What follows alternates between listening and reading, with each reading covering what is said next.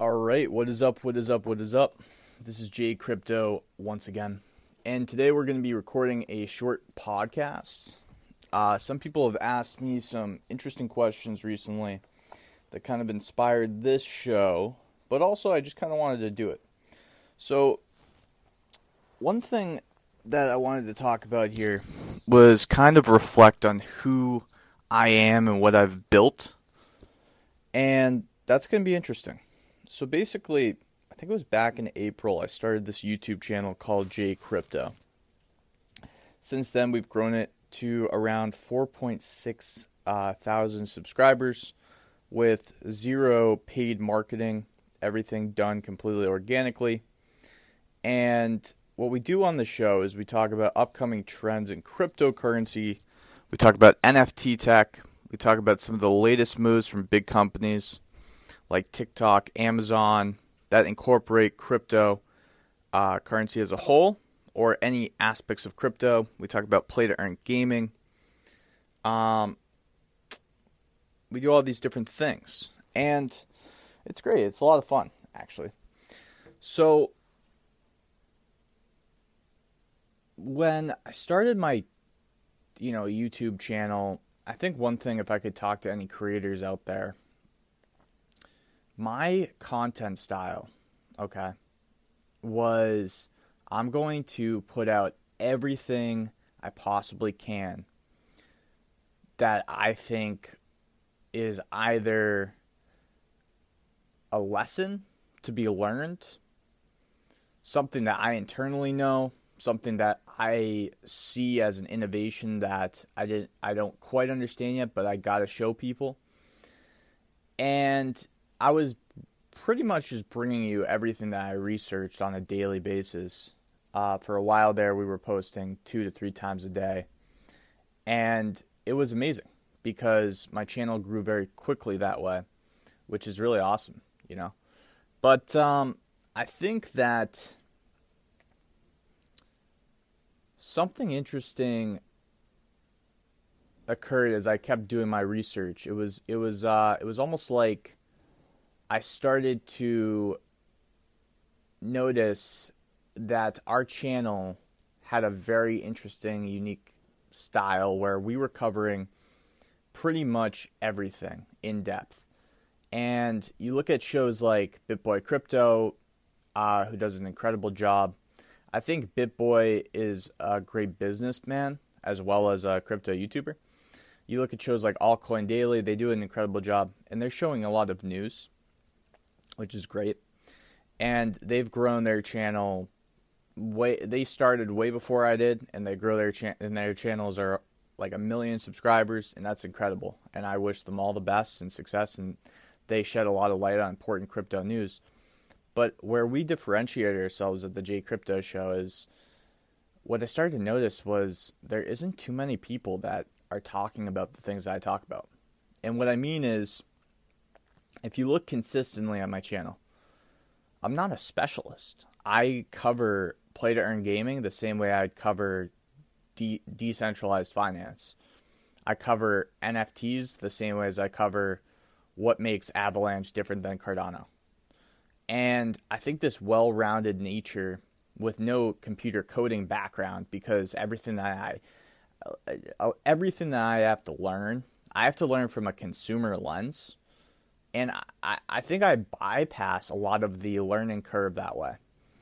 What I mean is, when a developer learns, they learn from the ground up, and I'm sure a lot of things look very similar when they're just a when they're just coming from that lens, uh, trying to figure out which, you know, product or or um, crypto is going to you know, provide utility value, which which which teams are good these are all things that you can't look from the ground up. You got to kind of take a consumer lens with and figure out who's the team, figure out what their mission is. You got to figure out kind of where they're differentiating themselves. You got to look at comps in the marketplace. So, like if we're analyzing a DeFi app, let's look at com- comps of that DeFi app. Is this a first timer? Is what I call on my channel when something has never been done before, or is this something that has been done? And we have some comps to look at and, and compare each product. um, which is interesting. So I think there's a lot of people like me, and then there's a lot of people that aren't like me. And when I look at great entrepreneurs like Gary Vaynerchuk, for example, I love Gary Vee. A lot of people give me flack for that. I don't. I don't really care. it's okay. I don't care. Give me flack. Uh, where I see myself similar to him is he's he's definitely not a coder. He probably doesn't even know how to code anything. But I'm the same way, and he's able to see things from a top lens, and that's why I find myself in the same field as him, in, in a few in a few areas. Before I even got to really know who he was and what he was, what he stood for, what he was about, uh, I was trading sports cards. You know, I was um, obviously getting into NFTs and crypto around the same time. Um, different marketing ploys back when I worked for my family business before I got into real estate. Different uh, influencing influencer moves when I was in real estate, building community during COVID, things of that nature. And when I got into crypto, I mean, he got in like a couple months after, and I think where where that meeting place comes from is our ability to have things on our radar. Like I had a blockchain book back in 2016 that I was reading, and I remember I was still in, I was just graduating as a senior in high school, and I remember. I think I my I think it might have been my dad who bought me that book because I told him that I just I I was trying to learn about this this new technology and the book kind of came from a developer point of view, which was interesting. I think it gave me somewhat of a foundation, but uh, honestly, I didn't really read a lot of it because it was wicked boring. And and uh, what I'm trying to say is, you know, someone like Gary Vee also he was buying Bitcoin and Ethereum in 2014. So I think like I come from a similar place of him of yeah, I want to keep things on my radar. Like I've been looking. I bought an Oculus two years ago because I knew that VR was going to be a huge move for all business, e-commerce, especially retail, especially. It'll solve a lot of problems with supply chain. Um, however, I didn't really invest in any VR tech until I don't know, pretty recently with some of the metaverses and some NFTs that I've been buying up for different metaverses, things of that nature. So it's interesting, you know, and it's like this this uh, this thing where I like to see, I like to talk about something when it's actually happening, and then what we try to do on my channel is if you really follow it, I, I think that my subscribers kind of can feel this, and they've said this in the comments too. It's like we're learning the newest trends together on my channel. I look at some other YouTubers and they're just doing NFTs. They're just talking about new mints on NFTs, and that's great. And they have a much larger channel than me, and they started at a similar time, and, and they're growing quicker than me, honestly. and that's okay. And what I'm thinking is my channel is this like really cool place where we just don't judge the tech. We don't judge the blockchain. We don't we don't even judge the entrepreneurs that are trying to do things. What we do instead is we try to figure out why this thing is happening and then what's the coolest possible thing that is happening in that new trend. And then we talk about it and we learn about it and we grow about it. And, and it's so crazy to me that number one, I love investing. I've been investing as soon as I could start. So that's something that has just been a passion of mine. I think I have DNA for investing. Um, just on various sides of my family, people being involved in the stock market, things of that nature. Arbitrage. I also do have some entrepreneurial DNA as both sides of my family um, I mean, my dad's a businessman, and then my grandfather on my my other side of my family was a was a great businessman. I I heard um, when I met him, he had a stroke, so I I couldn't understand him for like my whole life. But I heard that he was a very very savvy businessman in the candy business, believe it or not. Funny enough. Anyways, it's very interesting. So this is kind of where I'm having a little bit of fun. You know, it's it's kind of like we have no limits to this channel because we want to not just show the news, and this is what I was talking about BitBoy and Altcoin Daily before. It's like, yeah, you can show the headlines and start to grasp stuff. And honestly, I watch Altcoin Daily. I watch the Pompliano show. I don't know if you guys heard, but Pomp called out BitBoy for doing something that a lot of YouTubers do, which is like, I've I've probably been somewhat guilty of it, but maybe not in the context that Pomp was saying, because and I'll go into that in a minute here, and we can talk about that because it's not very often we get drama between in the crypto world, and it's fun, you know. If I want to go get some drama, I'll go to the BFFs podcast by Josh Richards and Dave Portnoy, but um, and Brianna and Brianna Chicken Fry, but uh, so anyways, it's it's this difference between me and those more mainstream YouTubers right now because they're great. They have these I mean, I know BitBoy does. I'm sure Altcoin Daily does a lot themselves. They're very bright young men. And I'm not sure how old they are. I'm 23. I'm sure that they're probably around my age, if not a little bit older. But they're very bright young men. I respect them a lot. And they have this journalist, like, real, uh, genuine, genuine side to them. That's just about reporting the news. And I love that. That's great. I watch their content.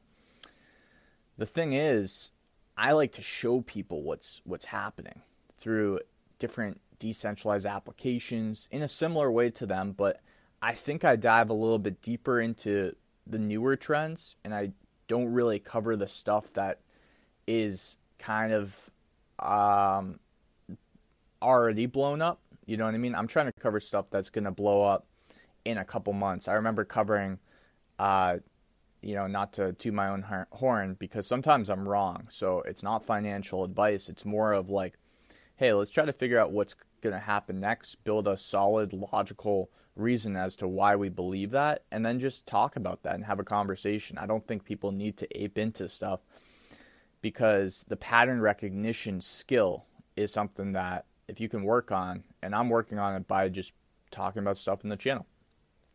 One thing is dead pixels. I mean, I saw that coming a mile away at 40 ADA floor price, and boom, right now, if you look at the floor price for dead pixels, it was 1200 ADA. So, I mean, obviously, that's like over uh, 20x, something like that, something crazy.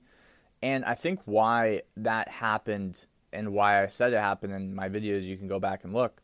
I've been wrong about things too, but I basically said exactly what I thought, which was Cardano NFTs have just kind of uh, started a couple months ago. People don't realize that there's easier options than Ethereum to buy NFTs. They're going to start to realize people also underestimate Cardano. They think that nothing is happening over there. But in reality, smart contracts have been released, and it's only a matter of time before uh, smart contract marketplaces like we're seeing CNFT migrate to um, right now in the current will start to have this sort of uh, wallet multiplication effect where more unique wallet addresses will come into the space. And that's exactly what happened. I think we went from 1 million to 2 million within a month after I started covering Dead Pixels. Dead Pixels also went up in price.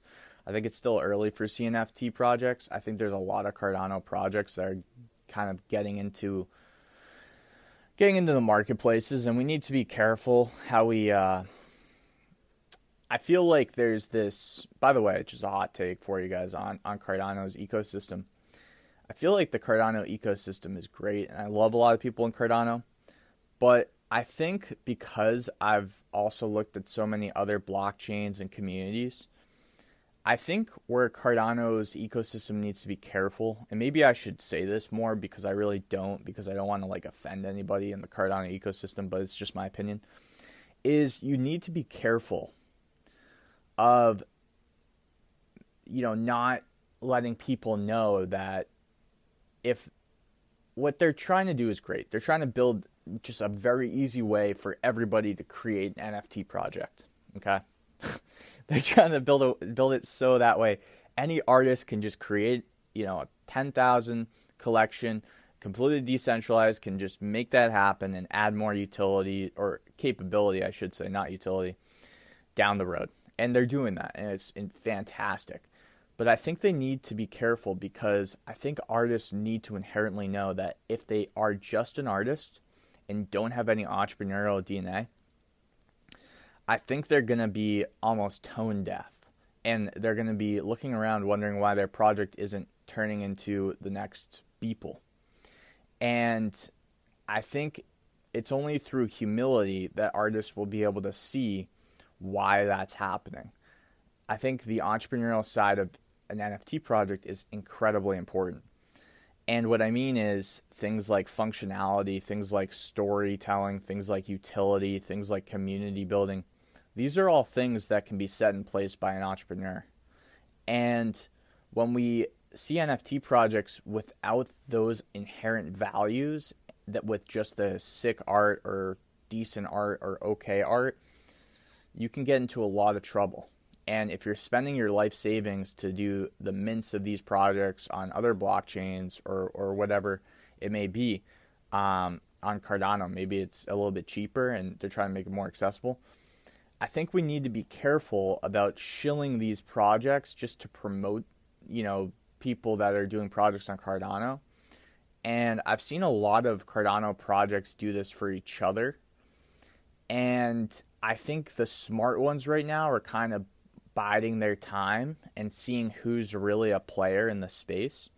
And I know that sounds kind of cold hearted, but it's just an observation I'm noticing. I don't think that every single project on Cardano deserves to be shilled to the moon.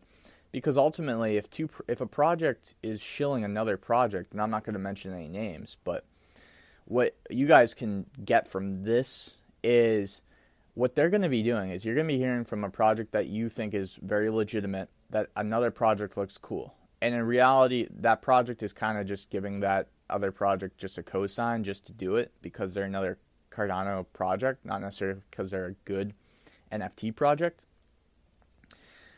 Then what's what's kind of going to happen is you're basically if you're the if you're the project that's getting shilled and somebody's buying your NFTs and you don't plan to add any inherent value to those NFTs other than just make a million bucks and ride off into the sun, then a lot of the people that hold those NFTs of that artist of the art that's been shilled are actually going to be, you know, maybe in a lot of pain and in a lot of sorrow because they bought into a project that they heard another great project shill and boom now all of a sudden it's like oh wow that project didn't do anything and now the floor price has dropped by 40 to ADA from 50 ADA mint to an 8 ADA floor price which is the lowest that I can get on CNFT so here's the here's the reason why I'm mentioning all this it's because what I think you guys need to look out for as consumers and what I need to look out for as a consumer of NFTs is number one, obviously, the more legitimate the project, the better. Meaning, is anything, you know, copyrighted? Because that's a huge red flag. I've talked about this with the CEO of Dirtbirds. Is anything um, so by copyrighted, if something looks like something else from like uh, Pokemon or Dragon Ball Z, just know that there's an inherent risk that they could have a cease and desist order on those NFTs that represent the other figures. And I'm not certain that that's going to happen, but a lot of people that I'm talking to in law are thinking that that could happen, and no one is really like or not nobody, but very few people are going in and buying those projects with knowing that there's a risk of somebody saying, hey, this has been copyrighted. Uh, another thing to keep in mind, too, if you're a noob to these CNFT projects, is like you should also be looking at who the team is. You should be looking at what their vision is. And I think like people say that the roadmap doesn't matter, but honestly, I think it does. I think it's up to us as our own private investors to read that roadmap and say, hey, is this doable to ourselves? And if it's not doable and they're not showing any proof that it's doable, and what do I mean by doable? I mean, like, is it about to be done? Right? Is it like very clear and transparent that this team has the funding, has the resources, has all the things necessary to do what they're trying to do? So let's take building a play to earn game, for example. Well, do they have the funds to build a play to earn game? Do they have the the developers, the designers? Do they have the third party partnerships to put all of this in place and the marketing and build a third and build a play to earn game that can sustain an economy? Another thing is you should also know that there's inherent risks of security, of if something is deemed a security. A lot of people are starting to talk about this too.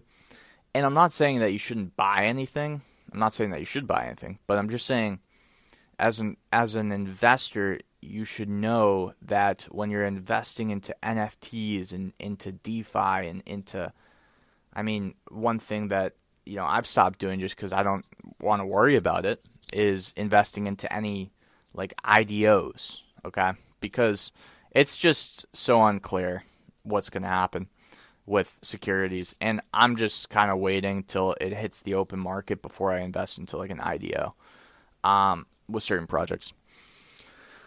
So that's kind of some thoughts on there. I think what we're gonna try to keep doing is what we've been doing, which is um, coming with various viewpoints of different sects of uh, crypto. Uh, I'd love to build out a team for myself and people say in the comments that they would um, like to do stuff, please email me uh, anytime if you would be willing to work for free and just hop on my team and do stuff. And I am positive that I could find some some stuff for you to do. And obviously, if you're working for free, there's probably something that you're gonna want. So if there's something that you want in exchange, just email me that too. So if it is money, that's fine. Just email me. I'll tell you if it's reasonable or if I can do it. And if it's not money, if you're looking for like just a cosign, if you want to like work for a month or two to get a cosign to then work for a project, that's totally cool. I'm cool with that. Um, I think where that works a lot is especially with projects in the ecosystems that I'm covering, such as Cardano or Binance Smart Chain, you could I could definitely foresee that. I do have connections to a lot of projects that I've built over time. So I think that, you know, we could leverage those if you're trying to just get a job eventually. You just want to help out with the channel with stuff. Uh, but yeah, I think building a team is the first and foremost thing on my mind right now because if you look at a channel like BitBoy, it's kind of it, he has this team of I think five or ten researchers maybe now, and he just reads from a teleprompter most of the time, and then on the live streams he can go off the top because he's also skilled and talented enough to do that.